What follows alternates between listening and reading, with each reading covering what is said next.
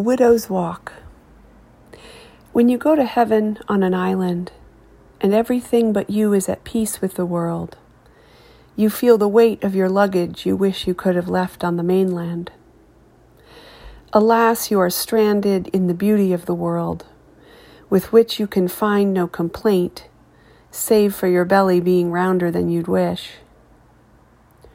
Today's horoscope says step out into fall but I am mourning the ship that brought me here and sank, and am without the breath of hope to change anything yet.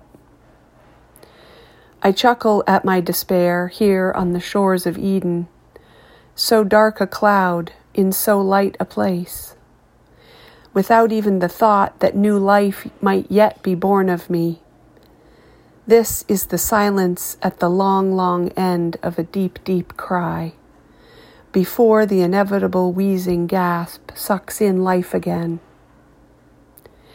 I long to watch the tide pull itself back off the beach, gather itself again before it builds the momentum to fling itself with full enthusiasm upon a world it can only know at its feathery periphery, an irrepressible liquid trying at terrestrialism again and again.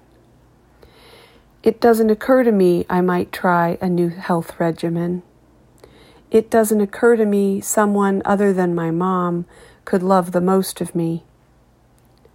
Today I pace my widow's walk, sobbing for what's lost, hoping for something new to come into view, gazing out over an empty ocean of possibility.